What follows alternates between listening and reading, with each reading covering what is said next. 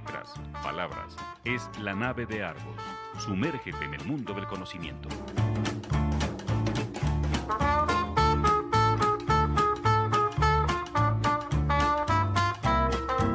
La nave de Argos. Un viaje a la cultura. Bienvenidos a bordo. Muy buenas tardes, queridos amigos. Bienvenidos a este programa número 78 de la nave de Argos. Estamos hoy, como todos los jueves, es jueves del 2019 y estamos transmitiendo en directo desde las instalaciones del Colegio Kipling, también con el patrocinio de Refaccionaria Oriental. Eh, les damos una cordial bienvenida. Tengo aquí a mi derecha a Marco Banzini y hoy solo tenemos un Paco, solo, solo tenemos a Paco en los controles, a Paco Maxini. Eh, Paco está hoy de, de, de viaje, bueno, de, no, no, pudo venir hoy a, cabina, está bien de salud, no se preocupen. Eh, y eh, bueno, tenemos hoy un programa muy interesante eh, con uno de los pues, impulsores, con uno de los desarrolladores de nuevas tecnologías en nuestra ciudad y que también es protagonista de los artículos, de un artículo en particular de nuestro número 13 de la revista Argonauta.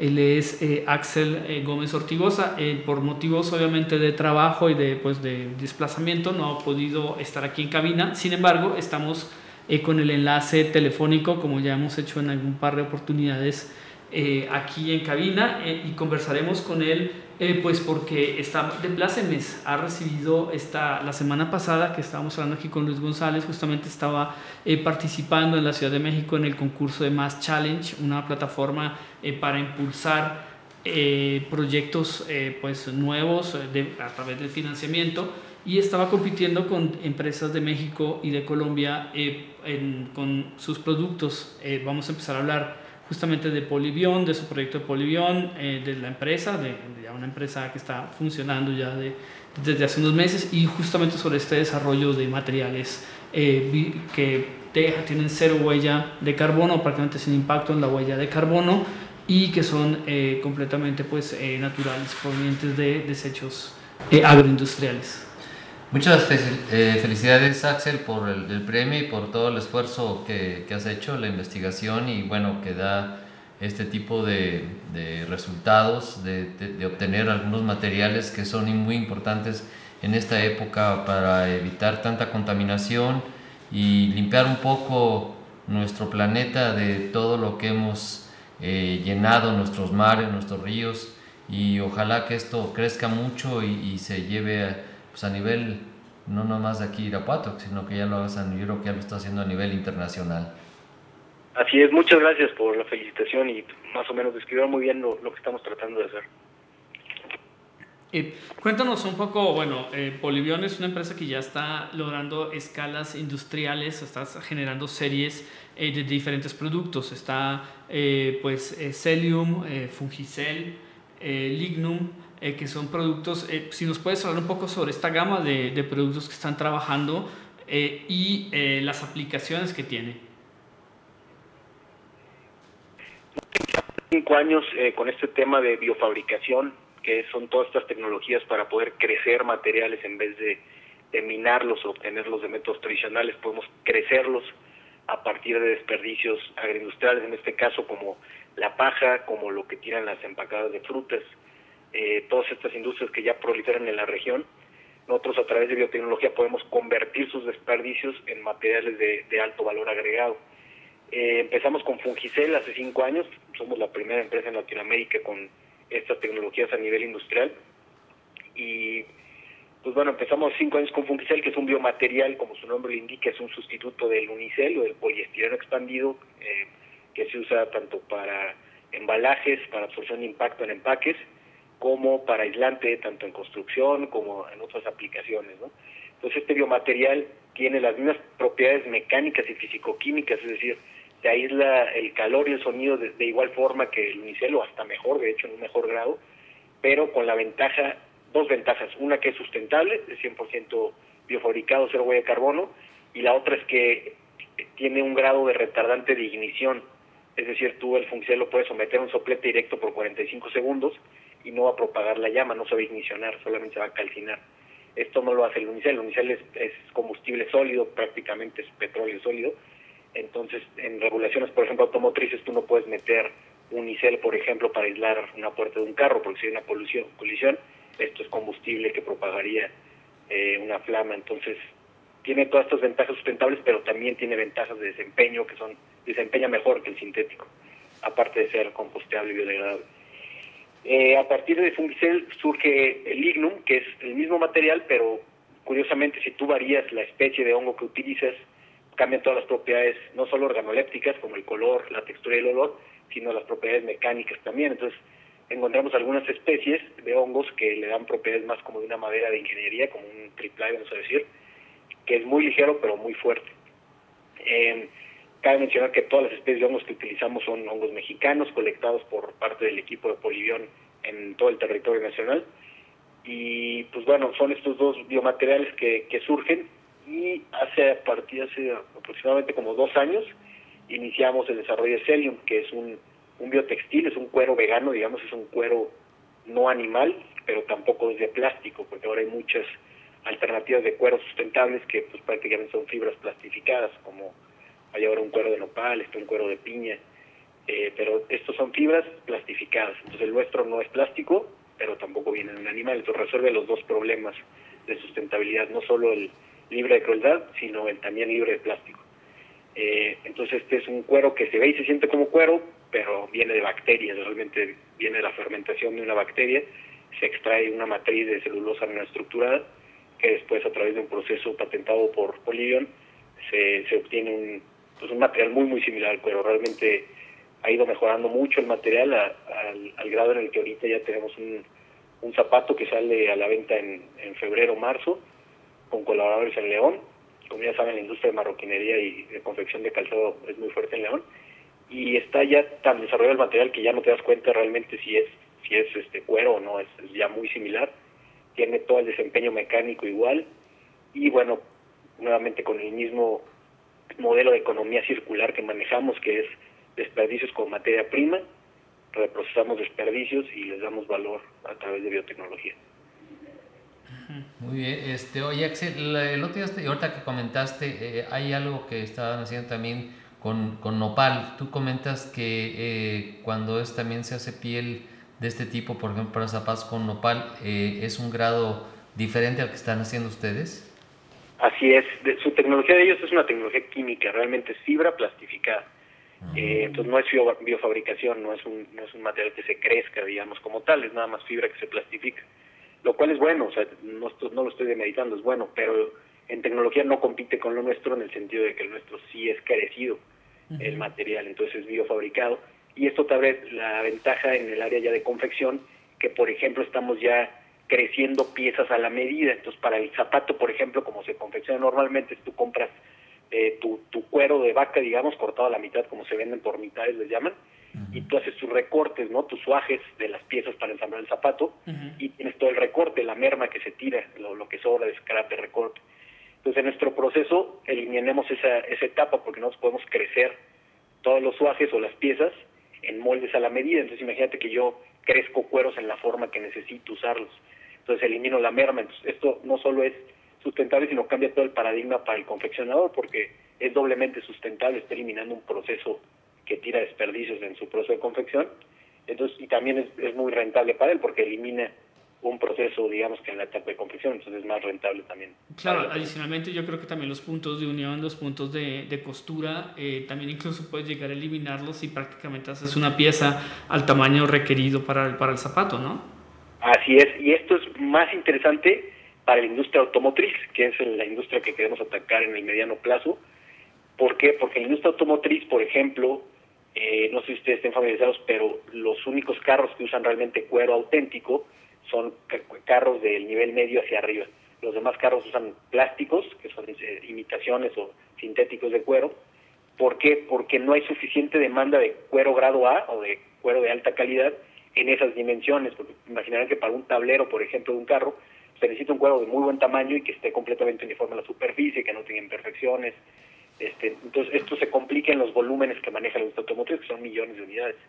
Entonces, esta tecnología es muy atractiva para ellos porque imagínate que podemos crecer el cuero del tablero en una sola pieza, siempre con la misma calidad, siempre con la misma superficie y siempre en los volúmenes que se necesiten, que pueden ser volúmenes muy grandes.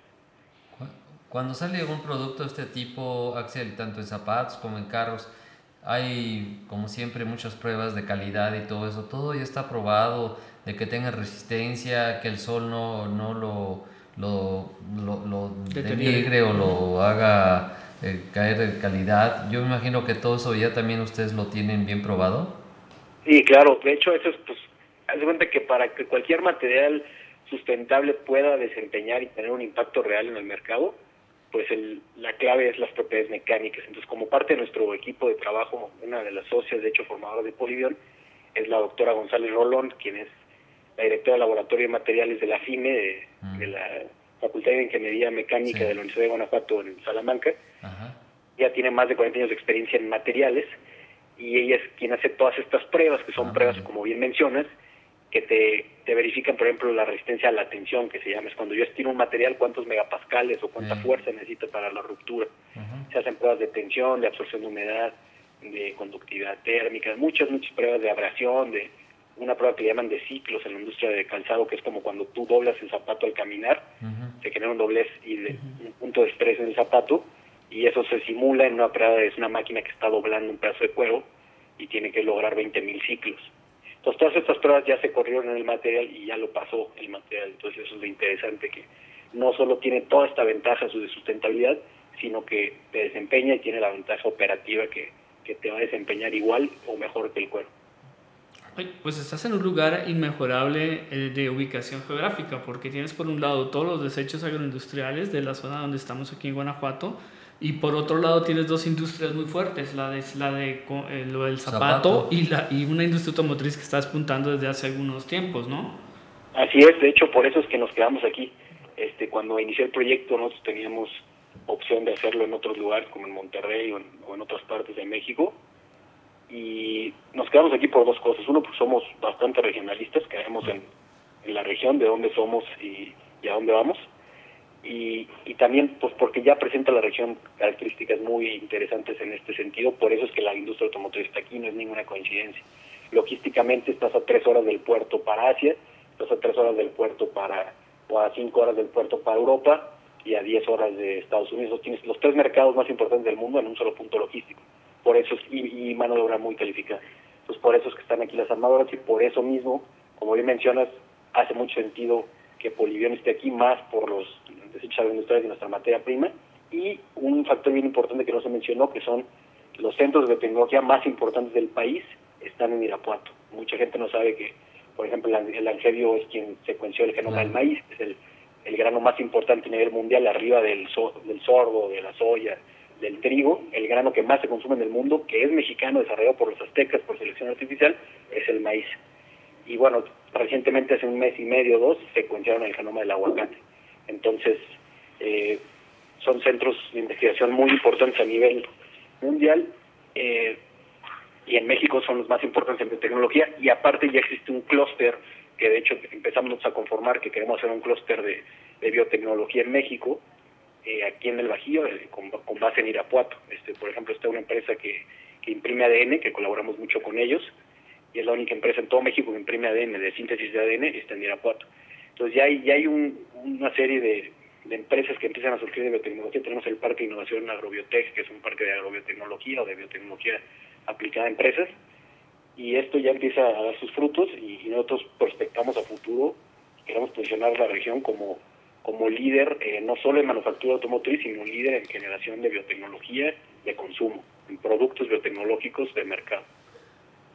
A mí me parece maravilloso esto, Axel, sobre todo porque estás creando, o sea, creando un, la solución a un problema que, bueno, pues tu familia son agricultores, mi familia fueron agricultores y todavía tenemos la, que, la quema de lo que le llaman esquismos. Eh, esquismo. Entonces yo siento que eso, eh, tú eh, este tipo de, te va a ayudar mucho porque ya la pata de sorgo, no sé si la pata de trigo, cuál es la que utilices más, pues ya no va a ser, ser quemada y, y, tener tanta contaminación con las quemazones que se hacen de estos esquilmos y pues venderla, ¿verdad? Le van a sacar provecho también y pues producirla y transformarla como tú lo estás haciendo en tus procesos. Así es, Marco. Nosotros hemos encontrado que, mira, todos los modelos sustentables para que realmente se queden y que realmente hagan impacto tienen que hacer sentido económico, si no, no funcionan. Por ejemplo, vamos a poner un ejemplo muy muy claro que es el de las ballenas eh, jorobadas en, en el mar de Cortés, ¿no? que es el mar más diverso del mundo. Y antes las ballenas, pues ahí las cazaban para su aceite, para su carne, para muchos productos que se generaban de ellas. Entonces un día un pescador mexicano se le ocurrió, este, cuando él se acercaba en su lancha veía que se acercaban las ballenas. Digo, oye, le voy a decir a los gringos a ver si quieren venir a acariciar ballenas. Y pues inventó un mercado de billones de dólares, que ya es el mercado nadar con ballenas y todo esto. ¿Y por qué se conservan o se protegen las ballenas? Porque valen más vivas que muertas. Generan más dinero vivas que muertas. Entonces, esto es el mejor caso de cómo los modelos de sustentabilidad y de conservación necesitan un fundamento económico fuerte detrás para que realmente funcionen e involucrar a la comunidad local. Entonces, lo que lo único que estamos haciendo es lo que mencionas. El esquilmo se quema, ¿por qué? Porque no vale nada el esquilmo. Entonces, si tú le das un valor y lo valorizas y generas una microeconomía de que entonces ahora el esquilmo te vale más vendiéndose la polivión para hacer fungicel que quemándolo, pues entonces estás generando un, beneficio económico, pero también un beneficio ecológico, ¿no? fundamentado en, la economía siempre circular. Así es, yo creo que pues, eso es una, una doble función muy, muy importante y pues eh, otra vez no me queda más que felicitarte por, por esto y ojalá que esto crezca a niveles eh, tan importantes que requiere porque también pues, van a ser fuentes de trabajo y van a ser muchas otras cosas. Yo, antes de hablar del, de, este, de este desarrollo del Celium, eh, quiero dar un pasito atrás, eh, Axel, si me permites. Eh, y para quienes no han leído todavía la revista o todavía no han, bueno, se tocó ligeramente el asunto al inicio, sí, me gustaría que explicaras un poco más que, o sea, el desarrollo de esta tecnología, porque eh, pues es muy, eh, pues se pasa muy rápido por encima el hecho de que se desarrolla a través del biocultivo de, cultivos eh, ya en series industriales o en, en, ya en volúmenes mucho mayores que en un laboratorio de hongos, de hongos microscópicos, ¿no? Así es. Mira, bueno, es bien interesante lo que dices porque si bien nosotros empezamos hace como cinco años con, con esta idea de poder crecer cosas inmateriales y al principio nos tiraban de locos, ahorita ya hay gente que hasta nos está copiando, lo cual pues es bueno, que es lo que queríamos generar esta revolución de biofabricación, pero como bien menciona somos los únicos todavía en etapa industrial, lo cual nos, nos permite todavía tener esta ventaja que estamos por capitalizar, estamos por montar una planta ya en serio, una planta industrial el siguiente año. Y, y bueno, esto es bien interesante lo que dices porque estamos construyendo o sea, cambia todo el paradigma que existía hasta ahorita. Nosotros decimos que la historia de la civilización es la historia de los materiales. ¿Por qué? Porque pues, los nombres de las eras de la civilización tienen por nombre un material que dominábamos, por ejemplo, la de piedra, la de bronce, la de, hierro, todo esto. ¿Esto por qué? Porque los materiales van a la raíz de la humanidad en el sentido de que determinan, limitan y a la vez exponencializan nuestras capacidades de crear y de generar tecnología. Si no tuviéramos, por ejemplo, los materiales avanzados que nos permitieron ir a la luna, este, o, por ejemplo en el celular que traen ahorita en los smartphones toda la gente, se necesitan materiales como el silicio, como el litio, son tecnologías de materiales al final de cuentas. Entonces, en ese mismo sentido, nosotros creemos que la biofabricación de materiales puede cambiar fundamentalmente todas las industrias y toda la naturaleza humana. ¿Por qué? Porque cambia el paradigma de en vez de minar como se mina el petróleo, como se minan los metales, como se mina prácticamente todo, poder crecer materiales, ¿no? Y, y sí va a partir de microorganismos, como dices, porque construimos de, de adentro hacia afuera, de abajo hacia arriba, ¿no? Entonces, de lo más pequeñito poder construir algo más grande.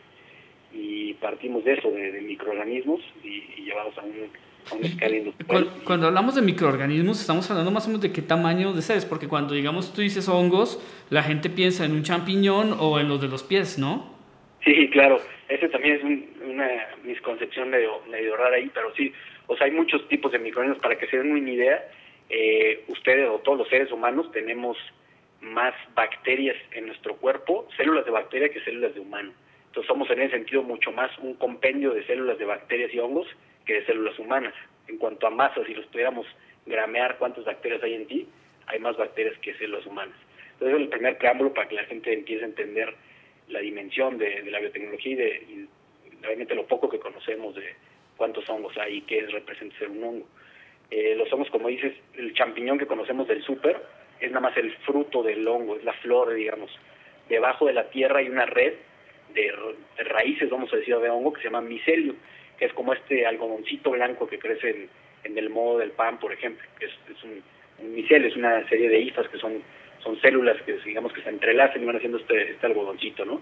Entonces cuando tú ves un champiñón en el bosque, por ejemplo, lo que tú no ves es que debajo del suelo del bosque hay toda una serie de red de, células de hongo en estas fibras que no solo se comunican entre ellos, sino se comunican entre los árboles, son, son la red, son el internet de los bosques. Eh, se ha comprobado que los árboles utilizan la red de micelio para transferir información, por ejemplo. Y entonces nosotros usamos esta red que está bajo el suelo poder obtener los materiales, es decir, usamos el hongo como pegamento. Agarramos paja, le metemos hongo y lo metemos un molde, entonces el hongo empieza a comerse la paja y mientras se va alimentando de ella va generando esta serie de, hebras, digamos, naturales, vamos a decir microscópicas, es un, es un nanocomposito, ese es el término, digamos que técnico del material, y, y, bueno, sirve como pegamento el hongo y pega todas las fibras de paja y le da todas las propiedades mecánicas y, y, de retardante de ignición y todas las propiedades que platicábamos. Sí, y me, comentabas también, comentabas en esa charla también de que pues ahora están trabajando con unas decenas de, de cepas, pero que las posibilidades de la, de la biblioteca de hongos eh, pues pueden llegar a millones de variedades diferentes, con lo cual las posibilidades que abriría este campo más si se comenta el asunto de la mutagenización eh, de estos organismos biológicos pues es prácticamente infinita, ¿no? Exactamente, esa es la parte divertida realmente. Este, nosotros decimos que nuestra tecnología no está en el proceso de obtener los materiales. Nuestra, o sea, nuestra fuerza en innovación y en tecnología está en las especies y en cómo modificamos genéticamente eh, toda esta librería biológica. Y por eso mismo también estamos en México, porque México es el cuarto país más biodiverso del mundo. Dentro de los cinco más biodiversos es el de mayor extensión territorial. Entonces, en términos absolutos, es el país más biodiverso del mundo. Y entonces, para que se den una idea, de, de todas las especies se predice que hay eh, me parece alrededor de un millón de especies de hongos y solo se han catalogado o clasificado 200 mil. Entonces realmente conocemos un quinto de, los, de las especies de hongos que existen o que se predicen que existen porque probablemente existen más. Y entonces todas estas especies que no se han encontrado y aún las que ya se conocen que no se han aplicado a biomateriales representan para Polibión una posibilidad de aplicación. ¿no? Entonces es bien interesante porque tú cambias de especie, el mismo proceso, el mismo material, la misma forma, y cambian todas las propiedades mecánicas, el olor, la textura, el color. Entonces, precisamente esta, biblioteca biológica es nuestro mayor fuente de, tecnología, digamos, y por eso eh, estamos en México y por eso queremos y creemos en la biofabricación para la conservación, es decir, ¿cuál es la mejor forma de conservar, digamos, que un área natural donde crece un hongo único? Pues dándole un valor a ese hongo, ¿no? O sea, si yo puedo comprobar que ese hongo, cuando lo convierto en un material tipo fungicel, tiene propiedades nunca antes vistas en materiales de ese tipo, entonces me da un incentivo a mí como empresa o a mí como gobierno de proteger esa, esa área o esa reserva, pues para poder seguir encontrando esta biodiversidad y darle aplicaciones o salidas de mercado, ¿no? Eh, aparte lo que comentas de la, del, pues de todo el campo de exploración y experimentación que se abre, eh, pues pensando en estas, en estas 200.000 eh, cepas ya conocidas más las cepas por conocer, ¿no? Exacto, así es. O sea, no solo las ya conocidas no se conoce su aplicación en biomateriales, sino existen otros 800 mil por descubrir. Oye, Axel, eh, lo que produce, bueno, a ver, es una pregunta tal vez este, químicamente hablando, cuando los hongos empiezan a producir este tipo de materiales, ¿podríamos compararlos como, como, que hacen polímeros, como si fuera una fábrica de polímeros los hongos? Así, hasta cierto punto sí, porque haz de cuenta que los, los hongos, las cifras o las las hebras de célula de hongo en la pared celular secretan un material que se llama quitina, que es un biopolímero. La quitina es de lo que están hechos, por ejemplo, las corazas de todos los insectos, lo que se siente como duro, de los cáscaras de camarones, de todos los artrópodos. Y entonces, en ese sentido, es un biopolímero. Pero es un biopolímero, es, es una red de, de biopolímeros que al estar entrelazado entre las hebras de, de paja, pues ya le da todas estas propiedades de aislante, porque tiene este aire atrapado intersticial, que es lo que hace el aislante térmico y acústico, pero también el laquitina es lo que le hace la retardante de ignición. Si tú le metes el soplete directo, si solo fuera paja, pues se, se, eh, digamos, se, se, combustionaría, pero no lo hace por la quitina, que es un retardante de ignición. Entonces sí, sí es un, es un biopolímero en, en, todo el sentido de la palabra, pero no es un bioplástico. Por ejemplo, a veces la gente lo piensa que es un bioplástico, no tiene propiedades plásticas, si tú lo calientas no se derrite. O sea, entonces este, sí es un biopolímero, pero no es un bioplástico. Ah, muy bien. Hay que recordar la película que él le graduado cuando le, le dijo que la industria en aquel tiempo era el, el, plástico, ahora ojalá serán los biopolímeros, ¿verdad?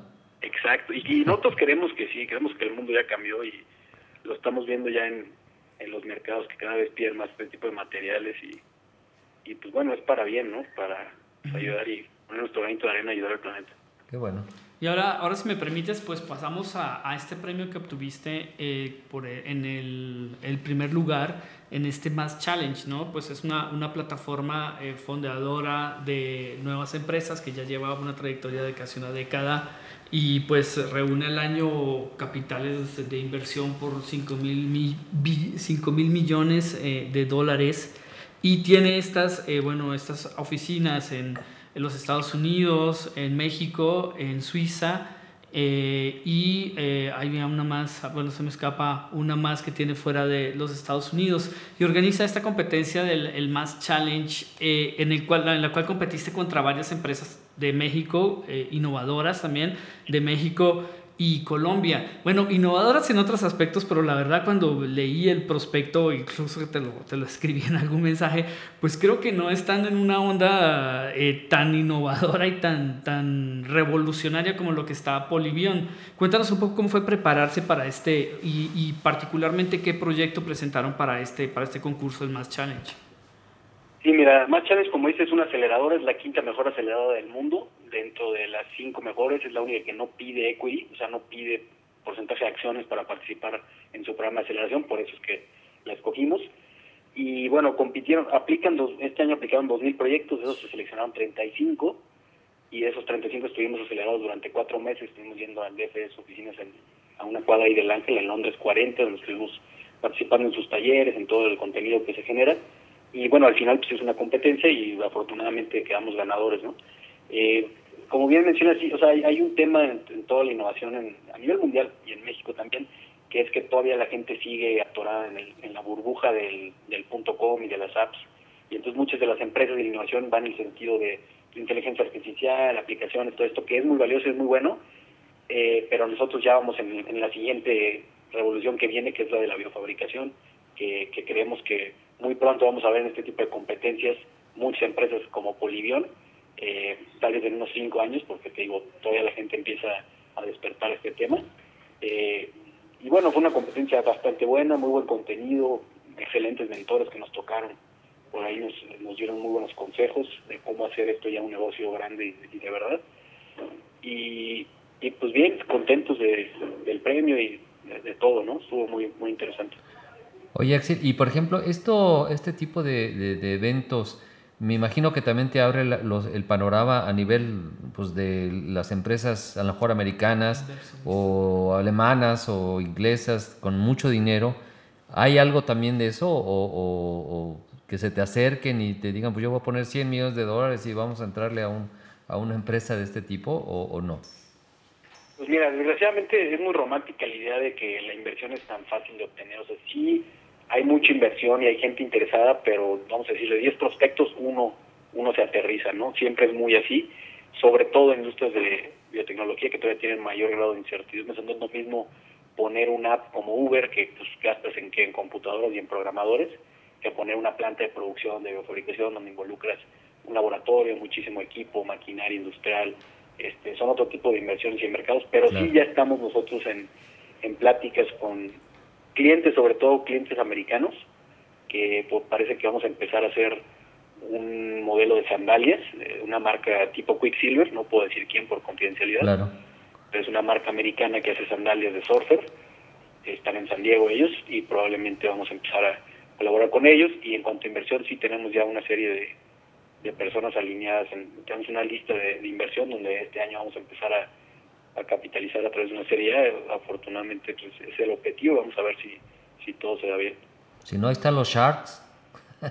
Eh, también nos, invitaron, de hecho, Shark Tank a partir de, de la Match Challenge, pero no, no hemos querido este, aceptar porque Shark Tank, te digo, es que hay mucho tema ahí de romanticismo que pues, no se entiende en el tema de innovación y startups. Pero Shark Tank te obliga a una evaluación, es decir, para poder participar del programa te obliga a que desvalorices tu empresa o que la valorices a un número que ellos te dan, no puedes valer más de eso para poder entrar en, y Shark Tank y la nuestra pues, ya pasó esa etapa, ya vale mucho más Pero que eso. eh, eh, sí, esa- ya también son programas más de espectáculo que de más de espectáculo Sí. que verdaderamente de un desarrollo de un desarrollo de una compañía pues ya en un mundo real, ¿no? Sí, es, es, mucho- es- pues es, pues es un programa de TV de show al final de cuentas. Entonces, cuando yo conozco casos de primera mano de personas que conozco, de tres o cuatro empresas que han estado ahí y que en tele te dicen que te van a dar los pelos de la Virgen y a la mera hora nunca se concreta la inversión o... Eh, sí, me imagino. Como un reality sería show. imagínate, para ellos están invirtiendo cada semana esa cantidad, o sea, Sí, ya sí. se hubieran quedado en bancarrota, ¿no? Entonces, pues, o sea, te digo, nos, nos han invitado, esta es la segunda vez que nos invitan a participar en Shark Tank, pero no hemos querido por eso. Claro. Sí es un buen escaparate mediático, pero, o sea, es que hay como un mundo alterno en- o paralelo en, en cuanto a in- innovación y startups. Está el mundo de, de los premios y de todo esto, y está el mundo real de operar, ¿no? Entonces, también nosotros vamos a premios muy selectos porque te quitan mucho tiempo también. Entonces, o, o eres rockstar y ganas premios, o Sí. operas un- Ese es el, ese es el tema. Y, y concretamente el Math Challenge, ¿en qué consiste, en qué consiste el premio? Bueno, es financiación, eh, pero ¿de cuánto? ¿O cómo, cómo, es el, ¿Cómo son las condiciones cuando, cuando obtienes un premio así?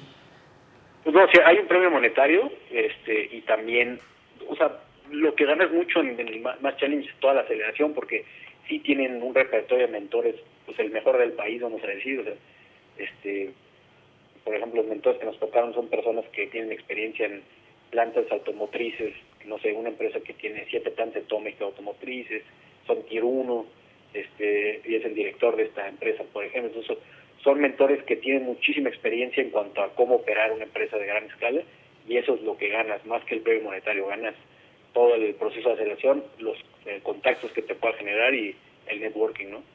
Y bueno, lo mediático también. Ujú, ujú. Ok.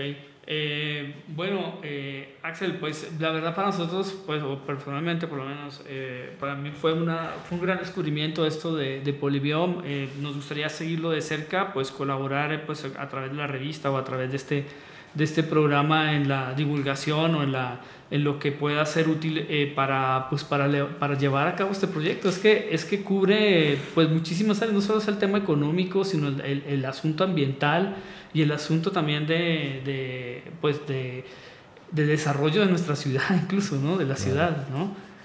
Claro, no, encantados. Nosotros, ya sabes, este, nosotros queremos mucho en las, también su iniciativa, yo la aplaudo mucho y, y- y creo mucho en las iniciativas locales. Creo que la mejor forma de fortalecer la economía nacional es hacer economías locales fuertes y hacer nodos de desarrollo en lugar de que todo esté centralizado. Y pues, tan creo en eso que lo estamos haciendo aquí en la mitad de la nada, ¿no? Entonces, este, eso es, eso es realmente lo que yo les, les diría. Ok, pues a mí no más me queda más que felicitarte, Axel, que sigas adelante. Este, pues yo tengo muchas referencias tuyas por, por tu mamá, pero sabemos que, siempre has sido muy activo en, esto, en este tipo de cosas. Y pues qué, bueno que, un irapuatense eh, vaya a sacar algo tan importante como, lo que tienes y pues adelante, no, no nos queda otra cosa más que felicitarte. No, pues gracias Marco, y les mando un saludo, les agradezco también el espacio y, y claro que estamos este, muy contentos de seguir colaborando y igual este, seguir sacando temas de divulgación de este tema de biofabricación, de este, igual quitar un poco el velo este de los transgénicos que la gente piensa que son malos, pero realmente no lo son, este, y todo, todo este tema, ¿no? Pero pues les agradezco mucho el espacio y seguimos en comunicación. Bueno, muchísimas gracias de verdad por esta, esta conexión telefónica. Eh, Axel, te damos una muy buena tarde. Ya debes traer caliente la oreja con el, con el audífono del teléfono. Eh, te damos muchísimas muchas gracias y pues continuamos, continuamos en, en contacto. Buenísimo, pues gracias, este, seguimos platicando entonces, un abrazo, saludos. Hasta luego. Perfecto, hacemos una pequeña pausa musical y regresamos con la nave de Argos.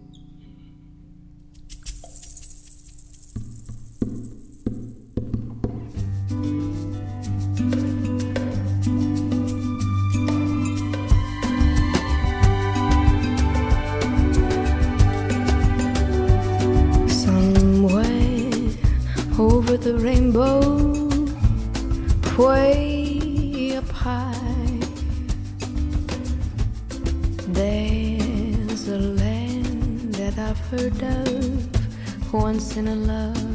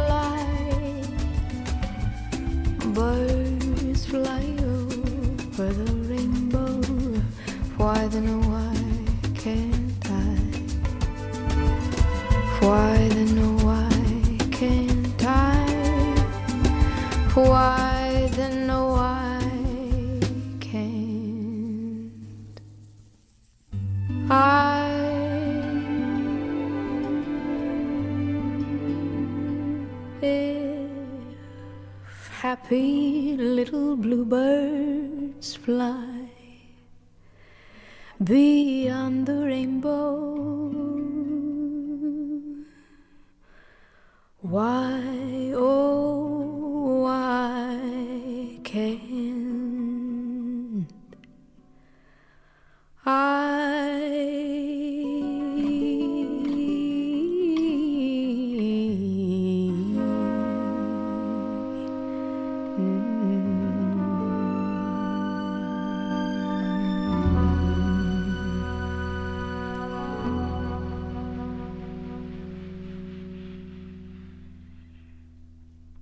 Regresamos aquí a la nave de Argos, programa número 48. Pues conversamos, eh, muy interesante la, la charla con, sobre, sobre Polybiom, sobre esta empresa eh, irapuatense de, pues, de altísimo ni- nivel tecnológico, ¿no? de, revolucionaria verdaderamente. Cuando empecé a escuchar en la visita, cuando empezó a hablar de estos, de estos hongos y de, la, de las ap- aplicaciones de material y todo, eh, pues casi que suena a, a Avatar, ¿no? Empieza a ciencia- a ciencia A ciencia ficción. ficción. Es muy, muy, Sí, muy sí, impresionante. Eh, incluso el laboratorio que, que está funcionando ahí en la, en la empresa eh, nos pidió no tomar ningún tipo de fotografías ni nada porque pues para mantener Claro. obviamente los secretos industriales que están ya, ya tienen ellos en cuanto a investigación de, de materiales y todo esto. Ah, bueno, eh, me faltó comentar antes, acá escucharon a Melody Gardot, Over the Rainbow, pusimos algo más así, optimismo, son de las cosas que verdaderamente nos hacen eh, tener cierto optimismo con respecto al futuro, ¿no? La posibilidad de tener unas escalas industriales eh, circulares, eh, de utilizar estos desechos agro, bio, agro- agroquímicos, agro- agroindustriales, Industriales. eh, para hacer sucedáneos de polímeros traídos, sacados de los, de- del, del petróleo, Claro. ¿no? O del cuero de las, de las vacas, o sea, hay una, hay una cantidad de, de aplicaciones y de, y de verdaderamente beneficios ahora en estos momentos de, de, pues, de urgencia climática que, que nos hacen pensar que pues, puede- hay, hay soluciones ¿no? y hay posibilidades de, de un futuro mejor. Por eso creo que Over the Rainbow con Melody Gardot vino bien para después de hablar con Axel Gómez. Yo estoy muy contento porque la verdad, pues uno está muy preocupado por todo lo que sucede en el mundo, por todo, o sea, por las cuestiones políticas, por las cuestiones eh, de disturbios, de todo, y, y un problema que a veces se deja a un- lado y que es otro problema gravísimo, pues es la contaminación, es eh, todo lo que le estamos haciendo al planeta y que a veces no queremos eh, darnos cuenta del problema tan grave que, que- que estamos dejando a, a las siguientes generaciones, de limpiar mares, de limpiar bosques, de sembrar nuevamente bosques que hemos talado. Y entonces este tipo, este tipo de plática, este tipo de, de situaciones, pues obviamente eh, son fabulosas, son refrescantes para toda la juventud y para todos nosotros que a lo mejor hemos contribuido con, con eh, ensuciar un poco el planeta y pues ojalá. Que justamente en un par de episodios estamos programados para el número 80, o sea, el- de- dentro de 15 días tendremos aquí a los jóvenes irapuatenses que están eh, con esta iniciativa de Fridays for Future, ¿no? Aquí en, aquí en Irapuato, esta, este movimiento eh, global que también ha tenido algo de eco aquí en la ciudad y pues vamos a escuchar un poquito qué, qué plantean, ¿no? A la, De y es muy, va a ser muy interesante a la luz de, de las cuestiones los que hemos jóvenes. conversado eh, sobre ciencia y tecnología, sí, ya jóvenes de, de preparatoria, o sea, vamos a hablar- poner otra otra imagen. Eh, también de una vez para comentar que en el siguiente episodio, la próxima semana, nos acompañará eh, la licenciada Alejandra Solís eh, y hablaremos ya de pues también eh, de desarrollo cultural, Cultural, que a través de la librería del Fondo de Cultura Económica de Magodoy y a través también de las actividades que realiza cada semana pues relación de forma permanente el Centro Regional de eh, Expresión Artística CREA. Eh, hablaremos también de sus planes a futuros porque se sigue construyendo, sigue, va, va levantando también, sigue en la construcción en la, en, la, en la parte alta, ya hablaremos sobre esos detalles y nos compartirá también creo que algo de su trabajo poético. Va a ser una sesión bastante, bastante ecléctica esta eh, de la próxima semana, la nave Argos, y nos despediremos el 5 de diciembre con el final de esta temporada eh, justamente evaluando el final de esta década, ¿no? que eh, espero pues, tendremos aquí, que tengamos también, aparte de que nos acompañes también Marco, eh, Paco y eh, a ver, nos acompaña Toño Banda y Jorge Vega, Ah, que sería muy interesante. Yo lo haré a lo mejor por teléfono porque voy a estar Ah, en estás Guadalajara fuera, en un- claro, tú estás fuera, precisamente en un curso de, precisamente. de, mi- de lo mío. Y Bueno. entonces- pero bueno, lo podemos ha- hacer un, una- un enlace por teléfono. Y bueno, pues yo creo que va a ser interesante platicar con Alejandra porque es una mujer que es muy, muy activa, demasiado hiperactiva, podemos decir, y que va a ser interesante escucharla. Sí, padrísimo. Y bueno, y queríamos también aprovechar estos últimos minutos del programa para ta- comentar las otras, otras actividades que tendremos eh, esta, la semana entrante. Eh, una eh, es una le- la lectura que será el día 20 de noviembre, que usualmente era feriado cuando no se movían a lunes, que se va a mover para el día 18, pero este 20 de noviembre eh, será la sesión eh, de lecturas desde el fondo, eh, ya es como la cuarta, quinta sesión que se realiza eh, con talleres de escritura aquí en Irapuato. Nos acompañarán los talleres de la UCI y del Insti- Instituto Irapuato. el, el primero dirigido por José Antonio Banda y el segundo por Sara Muñoz, que estuvo aquí con, también hace unas semanas con el grupo de la Égida mostrando su libro de A Cinco Tintas. Entonces la cita es a las 7 de la noche en el Centro Regional de Expresión Artística, la librería del Fondo de Cultura Económica Emma Godoy. Esto es básicamente lo, que nosotros en Fondo de Cultura y, y Fondo de Cultura Irapuato, este Fomento de Cultural Irapuato queremos hacer, queremos poner granitos de arena de este tipo como, como la revista que es nuestro principal nuestra principal carta de presentación, pero los eventos que, que hemos hecho, que se están fomentando, pues eso es lo que es, por eso es fomento, porque queremos eh, eh, colaborar con, pues, con, lo que ya hay, como la Casa de la Cultura, como el CREA, como algunos otros eh, asociaciones que están dedicadas a esto, como lectura en voz alta, y pues promocionarlos de tal manera que, que todo esto en Irapuato pues vaya cambiando un poco todos los, los problemas que hay ahorita en la sociedad. Bueno, y, y, el, plato fuerte también eh, de la semana entrante es el día 21, Marco, ya te veo sonreír diciendo, no, no, no, yo no, yo no escribí eso, no, no Pensé que me ibas a olvidar. y es el, el otro plato fuerte, pues es la presentación de tu novela Anahata, que será el día 21 de noviembre a las 7 de la noche en el foro, ya es en la sala grande del Centro Regional de Expresión Artística, también en el CREA eh, a las 7 de la noche estaremos ahí hablando de la vida y la muerte con Anahata. Así es, yo creo que pues, es un tema que a todos nos interesa. Bueno, hay gente que yo he oído que nunca ha pensado en la muerte, o sea, que no, o pensar que a lo mejor nunca se van a morir, pero yo creo que esta es un, una novela que habla eh, hipotéticamente de lo que no es un no es un tratado filosófico ni un tratado médico de la muerte, pero es una novela donde nos, nos lleva a través de, de, que, de las situaciones que se presentan cuando estamos ante la muerte. la separación de los que creemos que hay un alma, que hay un espíritu que se, que se separa de nuestro cuerpo físico, hacia dónde va, porque a veces la gente no, no puede morir eh, y tiene ese tipo de problemas eh, y que se, se se, se opone a, dejar este mundo y bueno, pensamos que puede haber algo mejor eh, más allá. Entonces, pues bueno, el día 21 eh, va a estar Jaime, va a estar Paco Maxwini, va a ser, tengo el gran honor de que va a presentar la novela, estará Alberto que también nos estará allí contando algunas de sus anécdotas y, y, y pienso que podemos pasar una, una velada interesante y pues ahí nos veremos el día 21, ahí a las 7 de la noche en el CREA. Pero, ¿qué, es Anahata? O sea, el nombre es el nombre de un chakra. De es un chakra, es un el nombre sánscrito de un chakra, que es el chakra del corazón, se cree que hay ese, ese chakra del corazón que quiere decir las, las dos cosas que, que, no hacen ruido al chocar.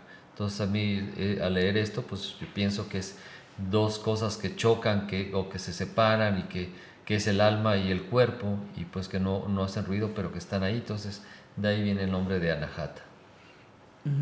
Y este, bueno, pues los que conocen algo de, de esto de, pero Anahata también Anahata también tiene una, una, cosa muy interesante y es este esta recreación del Irapuato en los finales de los años 60 y, y, y finaliza la novela con la inundación del, de la famosa inundación del 73 así es bueno yo siempre he visto que todos los escritores, no sé si tú Jaime, pero algo metemos de, de, de biografía y yo aquí vuelvo a meter Irapuato porque la, la novela termina Irapuato.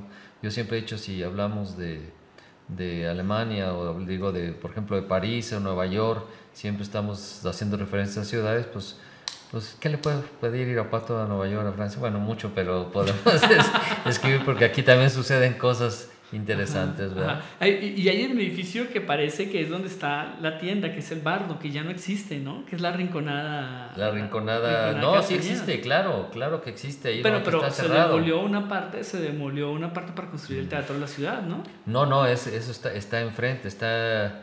Yo creo que los que somos ya de, de mi calado, de, pues recordaremos allí donde estaba la mesa roja, pero en la parte de abajo Ahí hay un, sótano muy grande, había ha habido restaurantes y todo, y pues yo creo que eso sigue allí, ahí ese sótano sigue allí todavía. ¿El sótano en, dónde, en qué parte? Está en, en, los portales, en frente del mercado, en, eh, donde hay una zapatería ahorita muy grande, y hay una puertita por donde bajas a ese sótano. Ah, que había un bar ahí, ¿no? Un bar, y que te mostraban, muchas cosas, claro, un como supuestamente un pasadizo, pero dicen que no es auténtico, que no, lo hicieron no, pero ahí los sí, dueños. los dueños, pero pues ahí existe todavía y también se habla mucho que a lo mejor Below, gente, ¿no? Era que se llamaba ahí el bar. El, sí, el Below. Ajá. Y también este, se habla mucho del, del castillo que está allá por el puente de Guadalupe, que pues es una construcción muy muy, muy padre. A mí se- yo, no, yo no la conozco por dentro, sé quién es el dueño y le he dicho que me, invita, que me invite a conocer por dentro la, la casa, el castillo Las mazmorras. o las mazmorras y los este eh, pero eh, y ahí también se desarrolla parte de la, de la novela o sea yo creo que todo el mundo conocemos el castillo en la calzada de Insurgentes que está a un lado de la fábrica de veladoras y este y según una vez que yo di una vuelta en el Fresibus Ah, el ajá. comentaban que era de uno que estaba hecho como para hacer un castillo eh, eh, tipo el castillo de Chapultepec, pero obviamente mucho no tan grande y no con tanta eh, vamos a decir fastuosidad, pero supuestamente eso eso sería cuestión sería padre investigarlo si realmente de esta manera con los dueños que es- que, que- son los dueños actualmente y hacer un poco de historia sobre Bueno, esa también, ahí, también sale a bailar ahí en 5 de Ferrol, la Casa de la Inquisición. Claro, la Casa de la Esquición, que ahorita es el Museo de la Ciudad. Y ese es otro, también otro, otro pasaje. Una leyenda urbana, Es una ¿no? leyenda urbana Es de unos amigos que, bueno, pues ellos tienen esa, esa versión real de lo que sucede ahí. ¿Ah, sí? Sí, claro, De- claro, o sea, claro. sí, o sea, Sí, es real, este, real, este, real, este límite entre el más allá y el más acá. Así es. O sea, eso es verídico. es Se completamente puede ir a buscar. verídico. Ajá. Completamente verídico. Yo lo platicaremos ya cuando lean el Ah, libro. perfecto. Pues si quieres saber más detalles y de qué estamos hablando, entonces el próximo, El eh, próximo jueves, jueves. 21 de noviembre, acompáñenos en la presentación de Anahata en el, en el foro del Centro Regional de Expresión Artística CREA. Y eh, bueno, yo y, y la semana entrante. También el próximo jueves estaremos transmitiendo desde las 4 eh, la charla eh, con la licenciada Alejandra Solís, que hablaremos también de, los últimos acontecimientos y futuros planes de Del CREA. el CREA. Y Paco nos dio hace un momento en la pausa una noticia increíble y era que todos estamos aquí muy quitados de la pena y casi en cuatro patas sobre los audífonos para escuchar a Axel Gómez Ortigosa porque pensamos que la cámara no estaba transmitiendo y resulta que sí. Así que bueno, una disculpa ahí si nos vieron muy, muy, muy pegados al, al micrófono en, en, en posiciones no, no normales para una locución, Sí, eh, sí. pero, pero qué, pero pues fue muy interesante haber charlado con él. Eh, nos despedimos, si te parece ya, Marco, los dejamos con buena música. Les agradecemos haber escuchado este episodio número 78 de la nave de Argos. Gracias también al Instituto Kipling y a Refaccionario Oriental. Muchas gracias, Paco. Estuviste muy callado. ¿Sí? ¿Se te hace? Siempre estoy. bueno, pues ¿sabes? no te reíste de nosotros ni nada. Se, se extraña, Paco. bueno, muchísimas gracias eh, por, eh, por acompañarnos y los despedimos con música de Piazzolla de su ópera María de Buenos Aires. Esta es una versión extraordinaria de la Teldec de hace ya unos casi unos 20 años, pero sigue siendo una gran versión de eh, esta área que se llama Yo Soy María con Julia Sanco, si no me falla la memoria. Muy buenas tardes y que tengan una excelente semana. Hasta luego. Eso.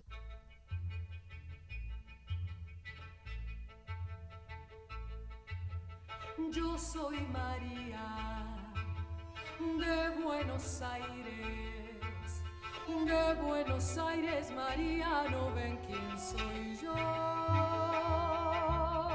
María Tango, María del Arrabal, María De Buenos Aires soy yo. Yo soy María de Buenos Aires.